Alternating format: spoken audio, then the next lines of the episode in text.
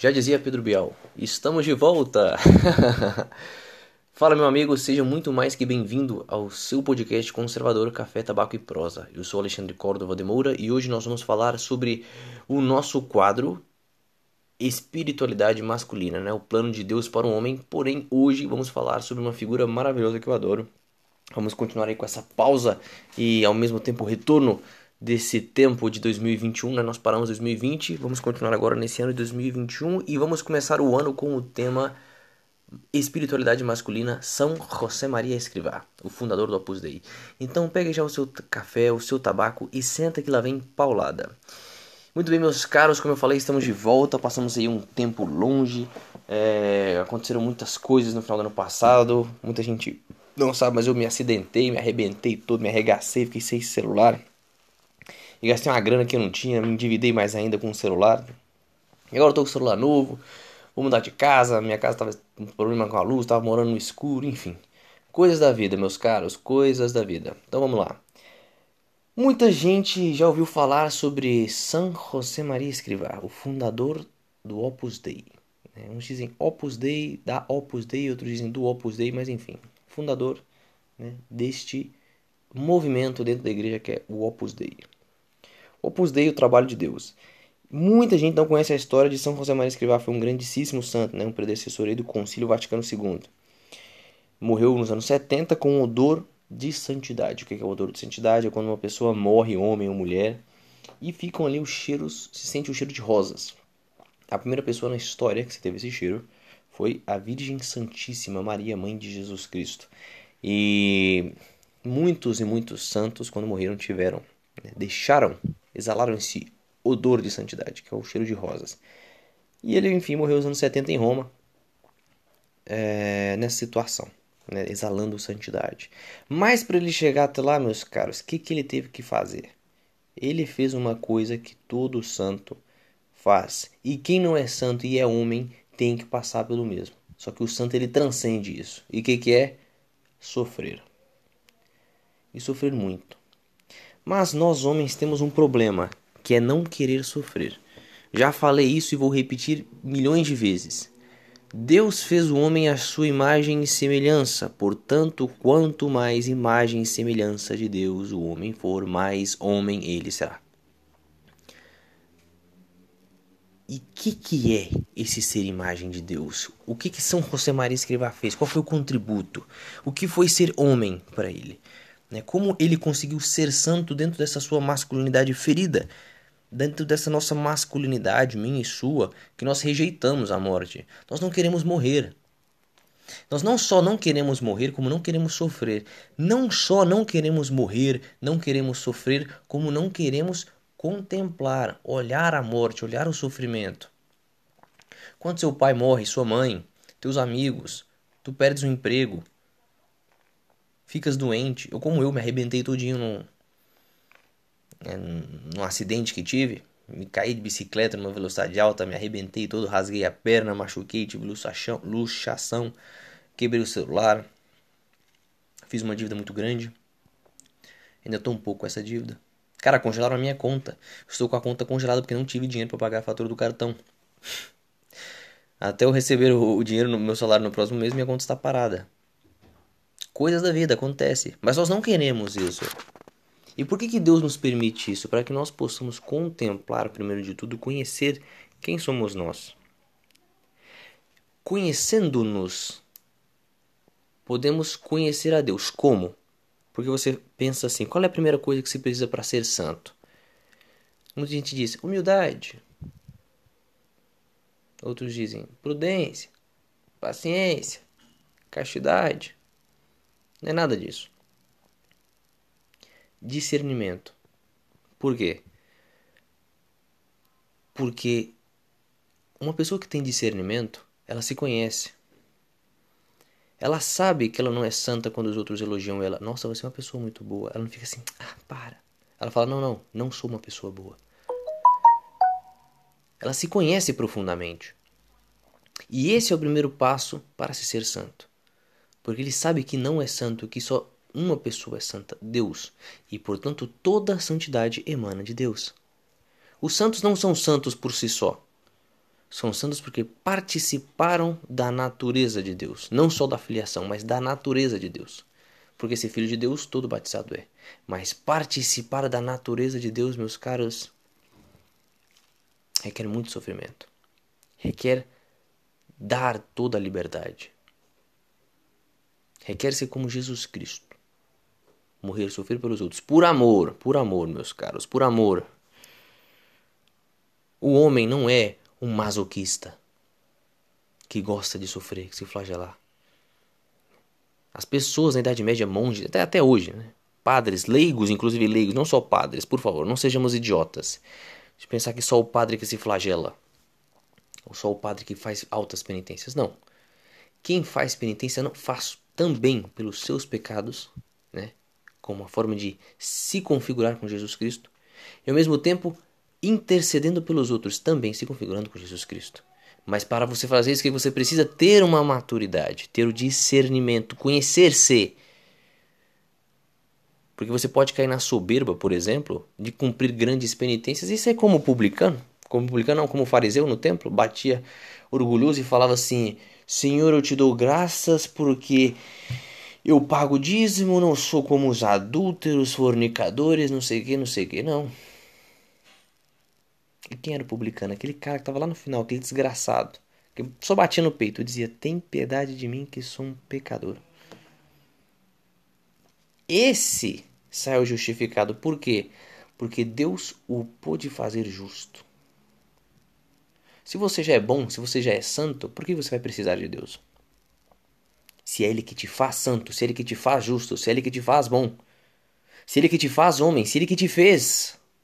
Entendes? Este foi São José Maria Escrivá. Ele contemplou de perto a Guerra Civil Espanhola. Viveu ali. Teve que se esconder, viu padres.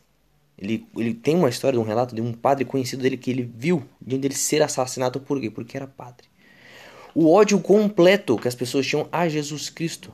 Imagina no dia do Sagrado Coração de Jesus, comunistas ali pegarem armas e fazer-se um espetáculo de fuzilamento a uma imagem do Sagrado Coração de Jesus, ou seja, uma obra absolutamente demoníaca. Isso nós estamos falando na Espanha, que foi um dos maiores impérios cristãos da cristandade da história da humanidade. E ele contemplou tudo aquilo. A Espanha que levou Jesus Cristo ao mundo inteiro, de repente se via completamente pagã nas mãos do demônio.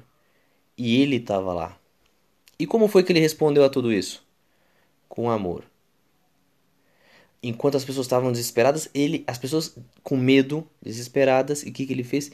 Entrou no sofrimento, entrou na história.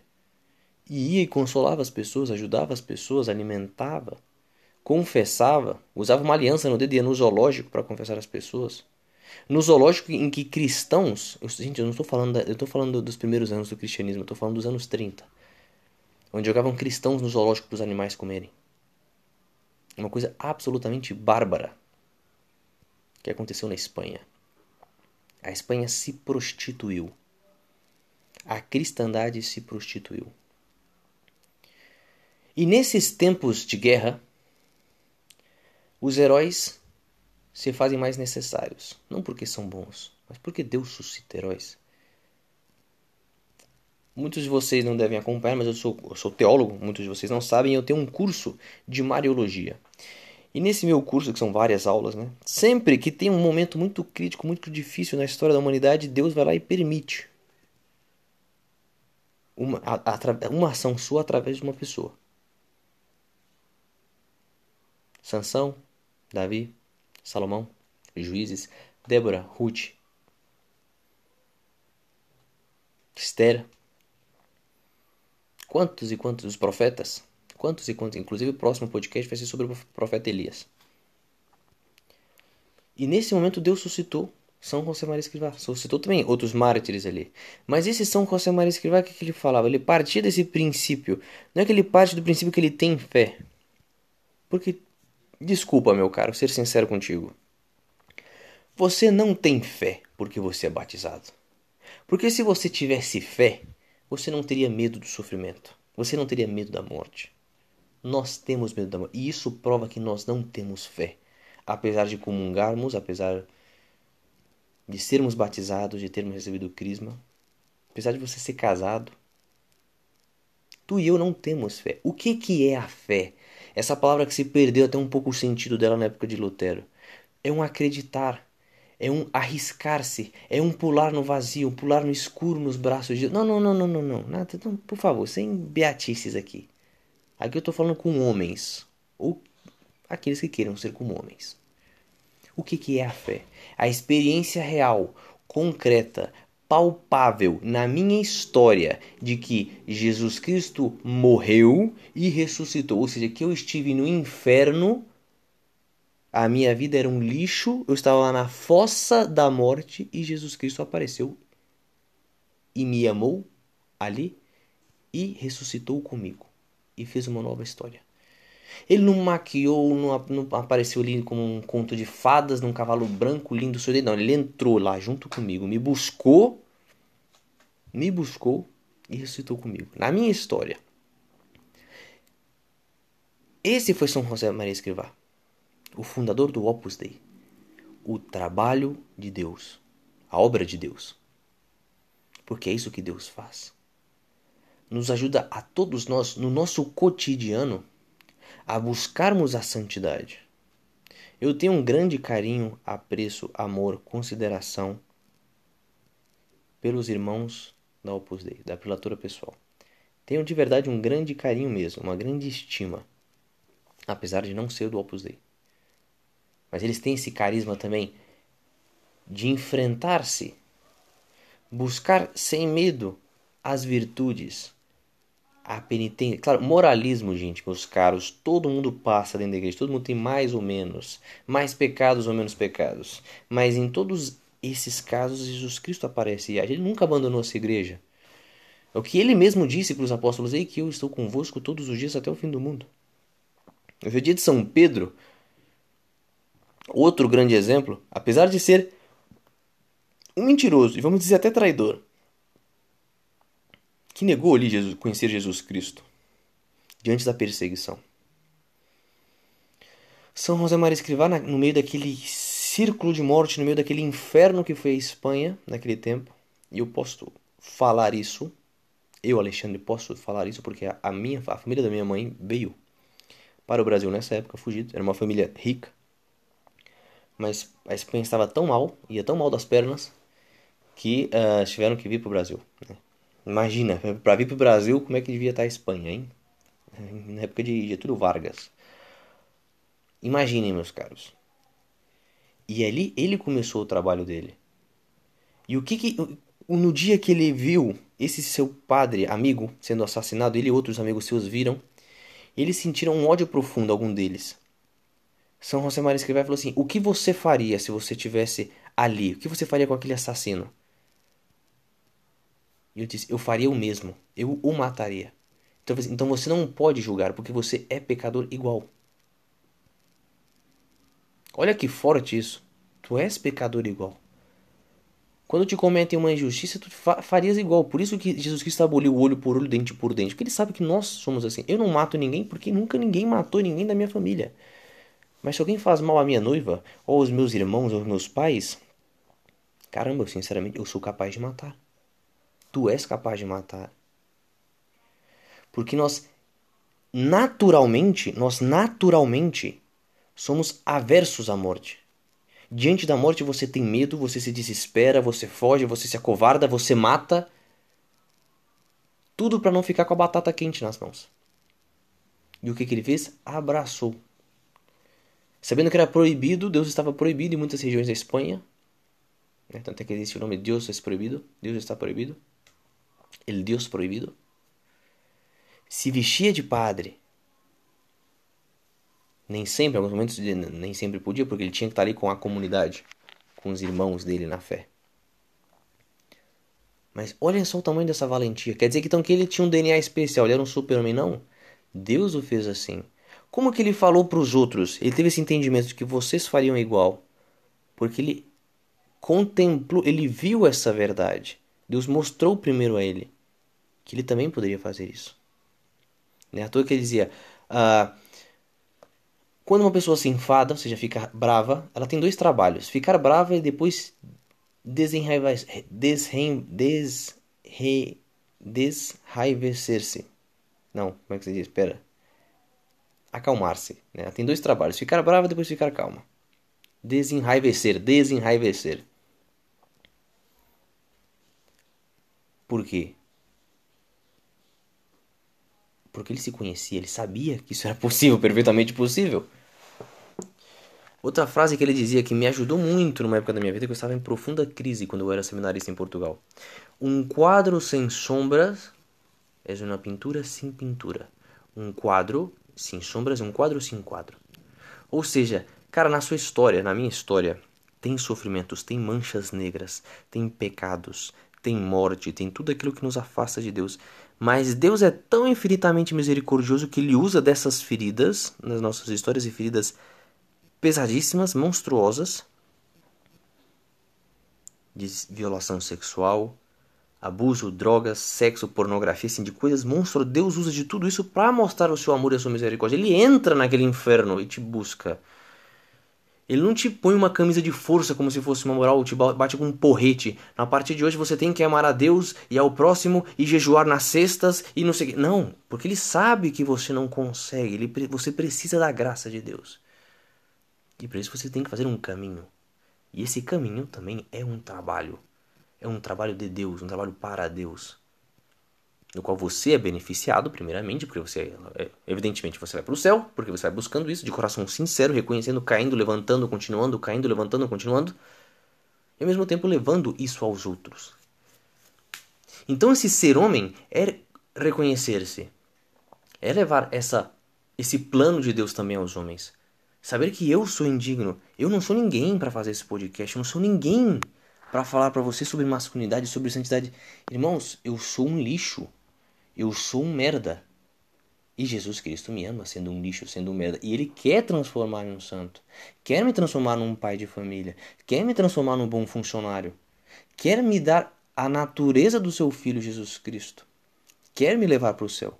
Com beatices, com moralidades? Não. Porque Ele quer entrar na minha história, mas eu tenho que deixar. Esse é o ponto. Não rejeitar o sofrimento. E também para isso eu preciso, assim, Deus sabe que inclusive isso eu rejeito. Eu tenho que fazer assim, Senhor, eu não quero, nem isso eu quero, mas eu quero querer querer isso. Eu quero querer. E aí pronto. Aí Deus entra, começa a entrar e começa a transformar a sua vida. Meus caros, a vida de São José Maria Escrivá é uma coisa absurda, uma loucura. Uma loucura do amor de Deus, a manifestação de Deus na história, como Deus se faz presente na história, no meio da porcaria que nós fazemos do homem que constantemente quer ser Deus, ele quer ser Deus, ele não quer. O homem, qual é o problema do homem? O homem, ele não quer voltar à sua natureza, à sua imagem de ser, ao, ao seu ícone, ao seu primeiro sinal, à sua primeira realidade de ser imagem e semelhança de Deus. Não. Ele não quer ser imagem de ninguém. Ele quer ser Deus.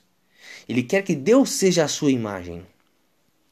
Ele inverte completamente as coisas. Daí vem comunismo, nazismo, fascismo e toda essa ateísmo, toda essa putada que existe por aí. Porque o homem perverte as coisas. Sereis como deuses. Sussurra a serpente para Eva, sussurra Eva para Adão, sussurra Adão no meu e no seu ouvido todos os dias. Sussurra a serpente, sussurra o demônio dizendo: Sereis como deuses. Você não precisa sofrer. Você pode ser Deus da sua vida, da sua história. Para que você vai aceitar o sofrimento? Por que você vai aceitar que sua mulher tá chata aí na TPM? Te enchendo o saco, os seus filhos, o seu chefe que tá com você. Nada, vê um pouco de pornografia, se embriaga, se masturba, vai num puteiro. Isso não é um fruto proibido, por favor. Se Deus te amasse tanto assim, ele não te permitia esse sofrimento? Hum, aí tá o ponto. Hum, aí tá o ponto, meu caro. Bueno, pois bem, é isso. Hoje eu tô meio espanholizado aqui porque eu tava agora dando uma aula de espanhol. É, aproveito para fazer um merchandise. Se você está interessado em aprender espanhol, vai no meu Instagram. No dia 26 eu vou abrir uma turma. É, inclusive também vou falar sobre São José Maria Escrivá. Um curso intensivo de espanhol de seis meses com vários módulos. Viagem, espiritualidade, é, negócios, trabalho, estudos, cultura, história, pronúncia, escrita, dialeto, etc. Conversação, séries, filmes, enfim, várias coisas. Onde vou fazer um preâmbulo para aqueles que querem aprender de fato o espanhol. Meus caros, fiquem com Deus, rezem por mim, por favor, porque Gabriela e eu já escolhemos nessa semana a data do nosso casamento. Casaremos no dia 28 de agosto, dia de Santo Agostinho, outro que me ajuda e, caramba, é um professor para mim. Rezem por mim, por favor, porque eu sou um débil, sou um pecador, sou um fraco, os combates com a castidade são enormes. Rezem pelo meu noivado, rezem por mim, por favor, para que esse trabalho possa ajudar outras pessoas, tá bem? Fiquem com Deus e até o futuro. Tchau, tchau.